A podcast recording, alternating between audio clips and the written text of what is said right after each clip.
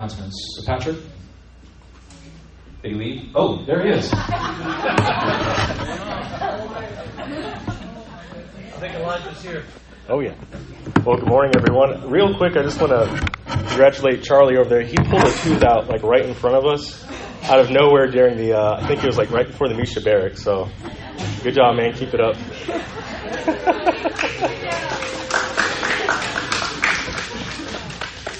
Got a few more in there, and soon you can get your dentures. All right. Well, let's go ahead and open up with prayer real quick. Dear Heavenly Father, we love you and we thank you. We come before you today, Lord, to celebrate your word and to learn your instruction, Lord. I pray that you guide me to say what you want me to say, and that we glorify you with our words, thoughts, and actions this day, Lord. We thank you so much for this Shabbat. In Yeshua's blessed name I pray. Amen. Amen. All right. Probably just hold this. No, I'm feeling great. I'm feeling great. But today we are talking about the home, so I just wanted to get a little comfy for a little while, until it gets too hot up here. But.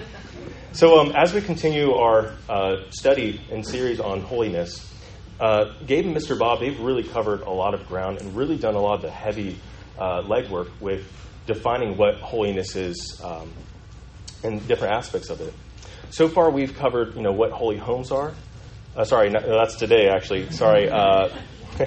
What holiness is, holy health, and last week, holy marriages. This week we're going to talk about holy homes, and again, there's a lot of overlap, and they've done a lot of the groundwork with it. So this is especially with last week's teaching on holy marriages. Last week while Gabe was teaching, he had mentioned at one point how sometimes married couples do not prioritize their marriage. And when he was talking about this, it reminded me of the story about a man who did not prioritize his marriage. So I didn't mention it last week, but essentially the story goes, there is a couple and they're going out to this opera. Now this is like a big opportunity. It's like once in a lifetime, very expensive, and also it's probably the last one that will ever be done with these specific singers. Well, anyways, this young couple, they get there and it's just packed, and they're like, whoa, there's like so many people here, not a seat that's open. And so they're guided over to their seats, and they're kind of close to the front, and they get all the way down, and they're almost to the end of the aisle. But there's two seats next to them on the right. And there's one seat that's not taken, and then the next seat, there's a gentleman sitting there. Now, they're sitting there, and it's getting close to showtime, and they're kind of looking around. They're like, this place is packed. That's the only seat that's not taken. What's going on here? And so they kind of lean over to the gentleman, and they say, sir, how are you? He's like, oh, good. They said, is this person, do you know if they're coming? And he was like, well, no. And they're like, wow, that's a surprise. And he said, yeah, I really wanted to come to this opera so bad. And my wife is going to come with me, but she died the other day. And they're like, oh, we're so sorry. And he's like, yeah, it happens. And then they were like, well, not to be insensitive, but did you have any other family or close friends that could attend and come with you? And he said, yeah, they're actually at the funeral right now. Sorry. I didn't want to crack that one last week. That's pretty bad. But he didn't prioritize his marriage, so it's very important to do that. Anyways, so as we continue to cover... I'm going to get some flack for that. Yeah. As we continue to cover different aspects of holiness... This week we'll be focused on holy homes. What is a holy home? What does it look like? What does it smell like? What separates it from the common or worldly home? Now, first, I want to make sure that you understand what I mean when I say home, because I believe there's a difference between a house and a home. Amen. Amen. Again, another story here. There's these two little boys walking home from school, and when he's about to walk up the driveway to where he lives. And it happens to be kind of a rundown shed. His family, that's what they live in. And they're still happy with it and everything. Another little boy, he notices and he says, you don't even have a house. And he turns back and he says, yes, but we have a home. We have a home for, if we ever do get a house, we can just move it right on in. And so I think that's kind of a good illustration, because a home is so much more than a standing structure.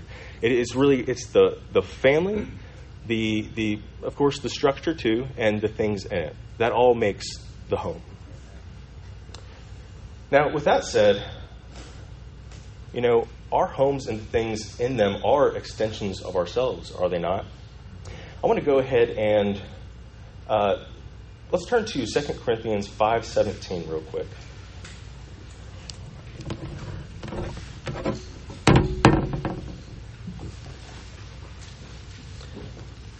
Second Corinthians 5:17.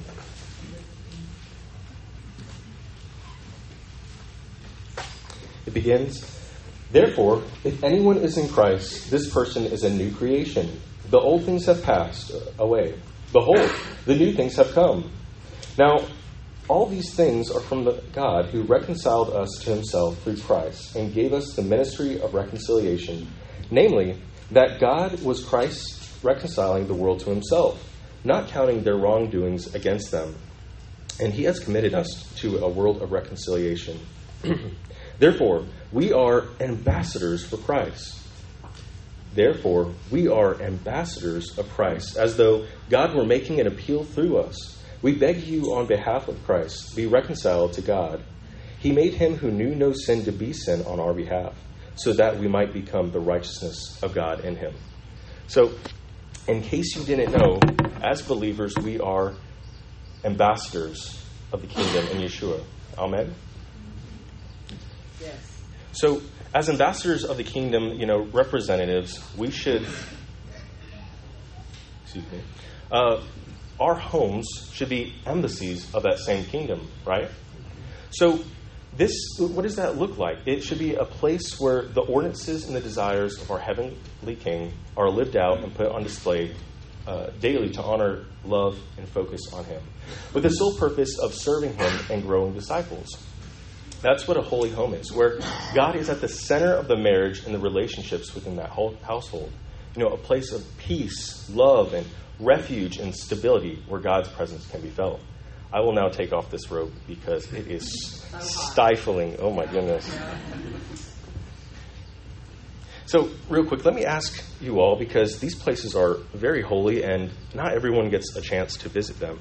Has anyone here ever been to an embassy for any nation or other country? Yeah. Really? Oh, what was that? Well, I grew up in Arlington, Virginia, and that was one of the field trips in my class in school. We actually in fifth grade did like a world religion class, and we went to a mosque, and we went to all these different places, but we also went to the embassies.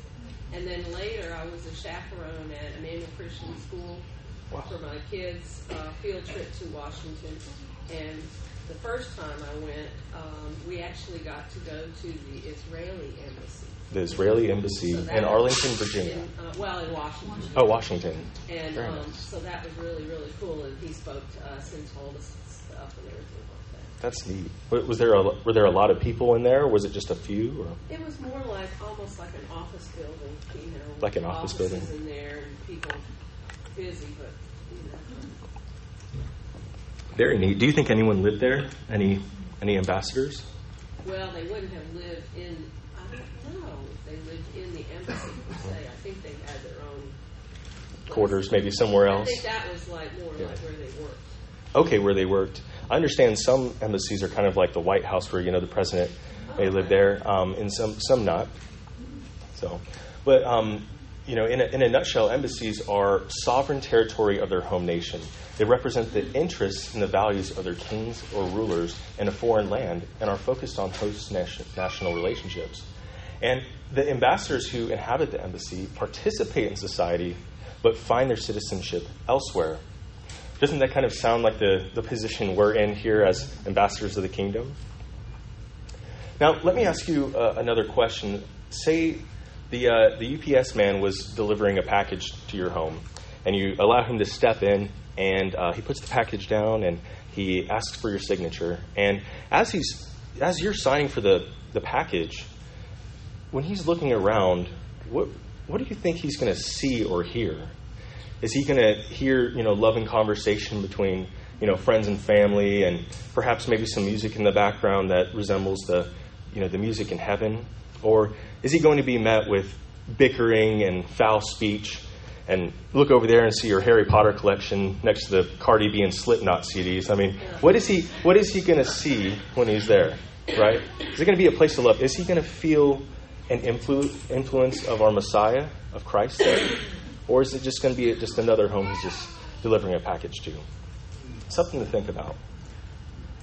Now, you can tell a lot about a person or a family by visiting their home. Amen? You can see that the things that they value, the things that they consider holy, as Gabe put it so well the other day. And you can also see how, you know, their family truly treats each other behind closed doors, not in public. Now, before we get, you know, into it, I want to mention a few things. One thing, no one, including myself, has the perfect home. We're all fallen, and we're all, you know, as believers, we're working towards emulating our Messiah. Now, there's a great amount of wisdom and discernment that comes into this, and we can only get that from the Father. Now, we all have different convictions, and we must respect each other's convictions when we're talking about them, too. Excuse me. Now, I am also getting better from the plague that went through, so excuse me if my voice cracks or anything like that. I'm done with puberty, so.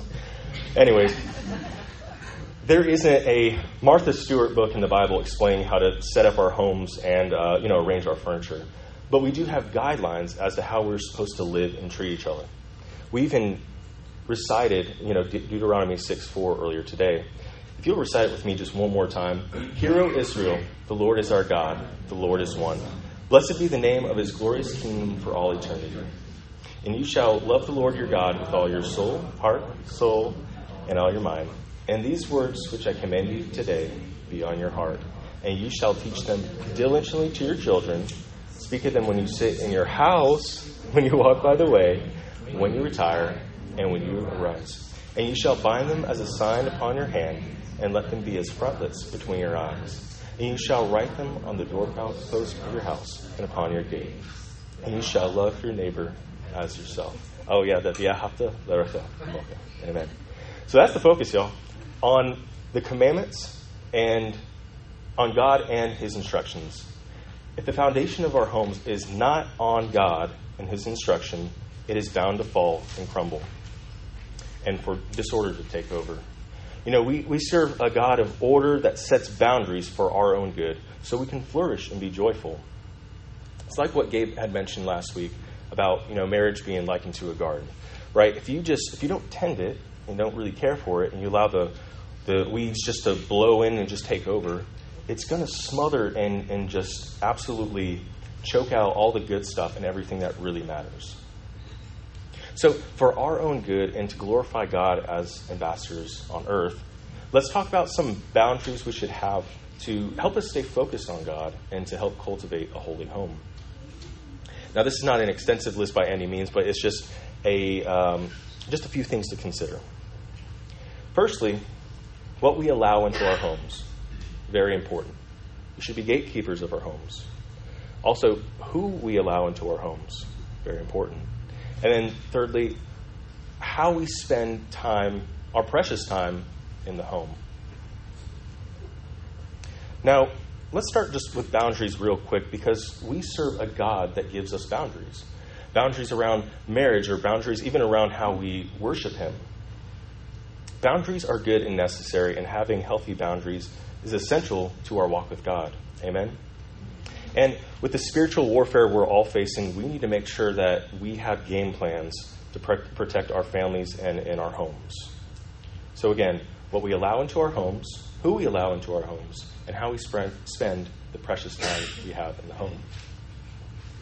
So firstly, what we allow into the home, right? We want as much of God as we can fit into our home. Amen? And so if you haven't already, dedicate your home to the one true God.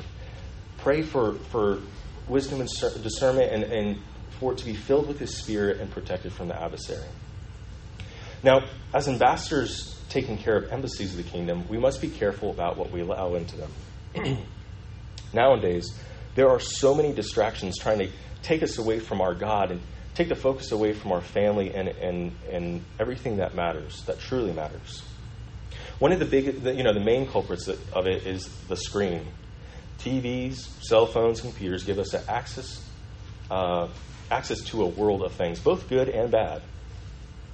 But we must be careful about what we allow into our eyes and our ears and our mind, because the eyes are the gate to the soul. Amen. Don't let your filter get clogged up. Now, Alexis and I, we have some boundaries that I'd like to share with you that we keep in our home. Now, these are some of our convictions, and again, there is a lot of wisdom and discernment involved in making your own decisions. Now, in regards to entertainment, we do our best not to,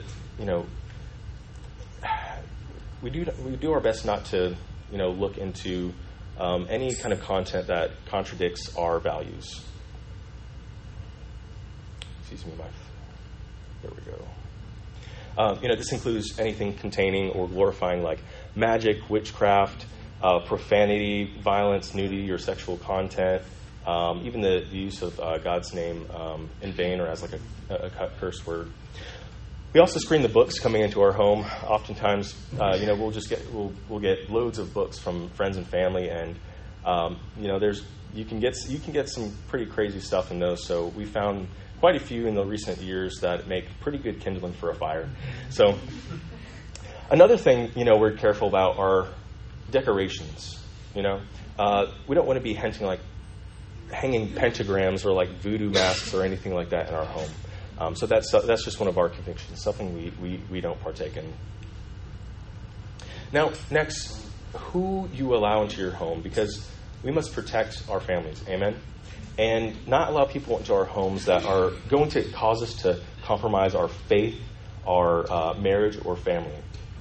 It's great to surround ourselves with believers, but we should do that, but we are also called to be a light to others. So I'm not saying don't have your neighbors over or anything like that. Really, you should, because the home is such an important and effective place to share God's love with people who have maybe never even felt it, and for them to have a taste of his presence. Kind of reminds me of a story when Adrian was young. He had gone to someone's house, and he had grown up Catholic, and they have different the Ten Commandments are a little different there. Well, he had gone to this house of some fellow believers, and they had the Ten Commandments on their wall. And he was looking at it, and he was like, "Those are a little different than what I've seen. What in the world?" And that had opened him up to more truth and love from this family. So. Another thing to consider is how we spend our precious time in the home. We should be spending our time in a way that glorifies and pleases God, plain and simple. But what does that look like? Could it be, just studying the Word? Could it be studying the Word with your family, praying together, eating together? As the head of my household, one thing that I'm learning to do is just to be present with my family. I have a lot of things going on in my personal life, and so many things, again, they're trying to take the focus away from what truly matters. And so you can drift away quite easily if you get focused on things that don't matter. So I will admit, I'm still getting better at it, but just being present with my family at the home. Because these moments are passing by very quickly. Precious. They really do, so they are precious. And so when you actually sit there and you just soak it all in, it's so wonderful and so fulfilling and wholesome to do that. So if you're having problems like I've had in the past with just being present, just sit there and just look around and try to keep your mind on what's going on. Now, being parents is a huge responsibility. And when you have kids, you are now in charge of guiding them in the way that they should go. You must disciple and pour into them and show them God's love and grace. How to walk the walk and talk the talk. Now, the home and the family unit and how they treat each other is so important in the kingdom. Here's something to think about. In the first half of Paul's letters to the Ephesians and Colossians, they start out sharing the deepness and the wonder of the gospel. The great things about Yeshua crucified, our sins forgiven, enemies adopted, and so much more.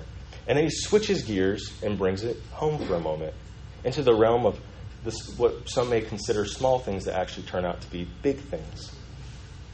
He also covers things like to do with work, fellowship, conversations, and time management, and relationships at home.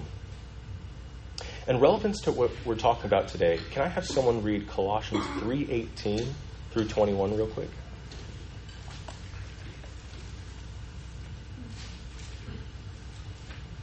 nice and loud. Colossians what? It'll be Colossians 3:18 through 21. Kenna would like to read it for us. Wives, subject yourself to your husbands as is appropriate to the Lord. Husbands, love your wives and don't treat them harshly. Children, obey your parents in everything, for this pleases the Lord. Fathers, don't irritate your children and make them resentful, or they will become discouraged. Thank you very much, Anna. Doesn't that sound familiar from last week? See, I told you there's a lot of overlap.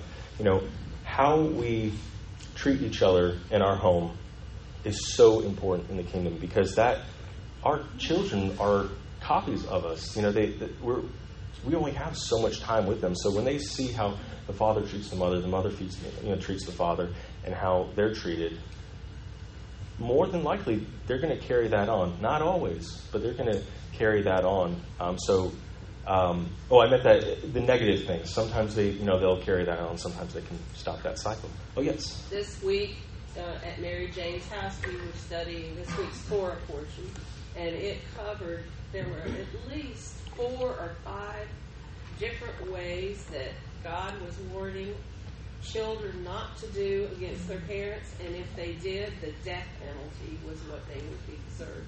Should we bring that back? No. It was like, I know, but it was like, that's how seriously God takes it. Absolutely. Because, those parents are a picture of Him, and His action over us. Amen. And if we're abusing our parents, that's our attitude towards our Heavenly Father. Yeah. Absolutely. Yeah, you often see that with people who have problems with authority. It starts in the home. And if we're not being that image of God in a way to our children, more than likely they're not really going to.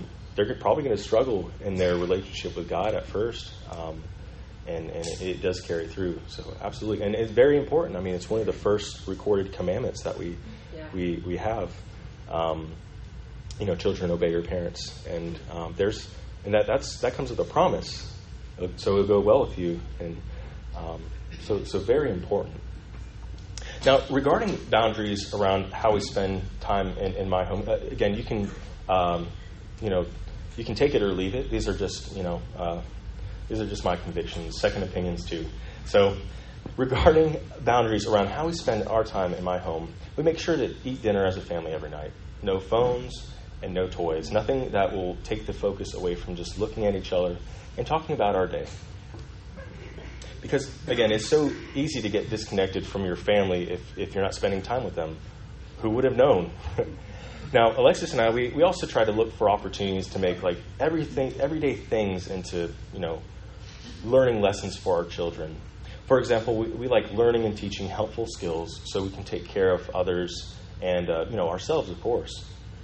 Things like growing vegetables or, how to change a flat tire, things that make us more capable people for the kingdom and more capable to help other people in times of need, which oftentimes opens up great opportunities to share the gospel with them and share God's love. And also to represent, as believers, we should be capable people, There was one thing I wanted to mention. I forgot to have it so I could put it up here. I promise we'll put it up there next week. But who remembers the ARC challenge? Not the ice bucket challenge, but the ARC challenge. We have a lot of new faces here. So if you don't know what it is, it was a challenge that Gabe had proposed a while ago to bring our families, the families in our congregation, closer together. I believe it's a very fun and very effective way to do that, and I challenge it. I was going to challenge you all this week, but I totally forgot to bring it to put it up on the board. So we'll do that next week, and so I look forward to hearing the results that you have with it. It starts out with just reading at least 2 chapters of Scripture every single day with your families, and then it goes on, and there's some prayers in there too. And I would love if we kept that going as a congregation. Now, before we wrap up, I want to mention that Alexis and I, we've been on both sides. We've had a home focused on God, a holy home, and then we've also had a home where we weren't focused on God and we were living very worldly lives. And you know, this is a really big thing for her, and she would really like to come up and speak today and share with you some of the experiences that she's had with you all. That's great. So, with my lovely wife.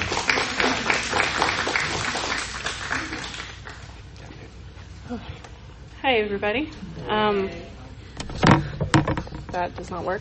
Okay. No, you're good. So I wanted to come up here today and kind of give a little bit of my testimony and kind of explain why this is an important topic to us. So I'll just start at the beginning. Sorry, I'm a little nervous. So if I ramble on too long, if somebody could come out with like a little shepherd's crook and just yank me off the stage, that would be great.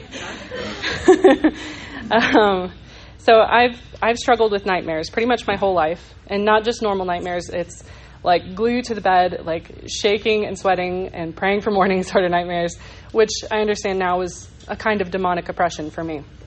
And this kind of came to a head when I was about 17. We were living in Germany, and I started having just horrible, horrible nightmares. I started seeing dark figures in my room at night, and I was having things akin to like anxiety attacks, basically, where I wasn't sleeping. I was terrified all the time.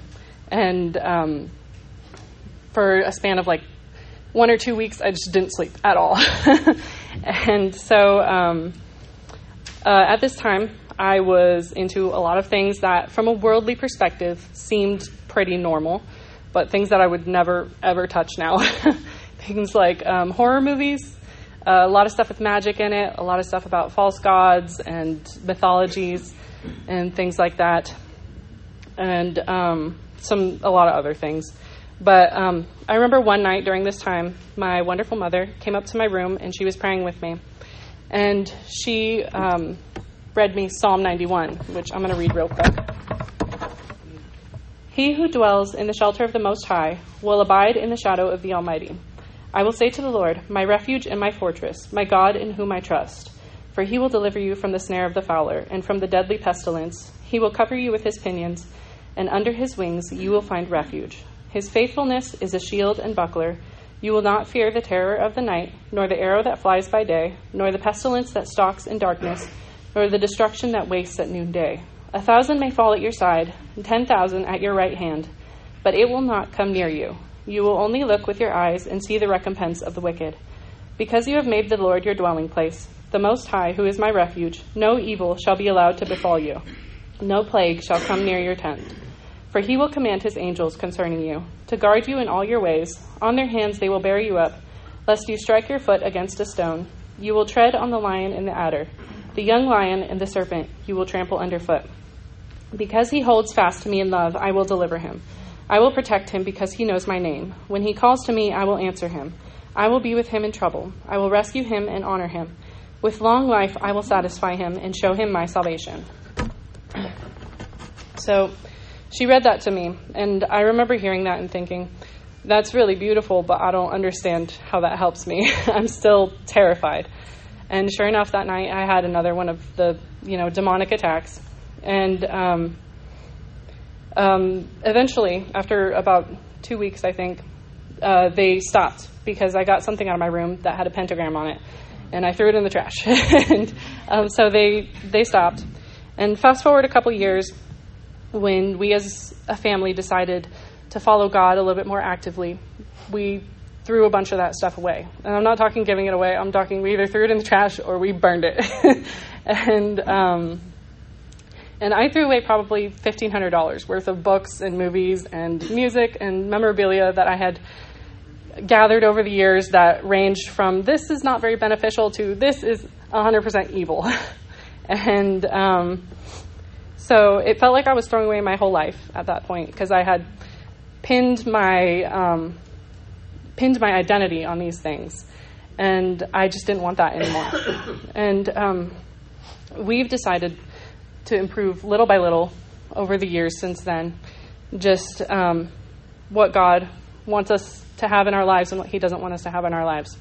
So fast forward a couple more years to about a month ago, one of the girls woke us up in the middle of the night because she had a nightmare. And we stayed awake for a while and prayed with her. and she was fine, and she went back to bed, but I could not. I was so anxious, and I was so nervous, and I was rolling around in bed and, checking on the kids until eventually I just decided, I'm going to get up, and I'm going to go pray and read my Bible. And so I did. I went out to the living room, and I picked up my Bible, and that night came to my mind of us reading Psalm 91. And so I opened Psalm 91, and I started reading it, and I just started crying because it was like this peace settled on me, like somebody had wrapped a warm blanket around me on a cold night, and I was just so thankful. And I said, what changed from then to now? And I'm going to read a little bit again. But he who dwells in the shelter of the Most High will abide in the shadow of the Almighty. I will say to the Lord, my refuge and my fortress, my God in whom I trust. And then at the end it says, because he holds fast to me in love, I will deliver him. I will protect him because he knows my name. When he calls to me, I will answer him. I will be with him in trouble. I will rescue him and honor him. With long life, I will satisfy him and show him my salvation. And I realized that God didn't change. He was waiting for me. It's just that at that time, I was not willing to pull myself up out of the mud and meet him halfway. And since then, I, instead of continuing in a worldly life and only praying when I want something, now I'm trying to mold my life to his standards and continually seeking him. And that has made a huge difference for us.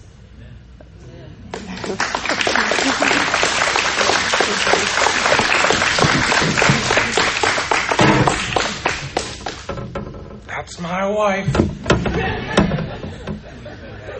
I better, I better like 75. Anyways, well, amen. I hope you guys, hope that bless you guys today and that you have a great Shabbat.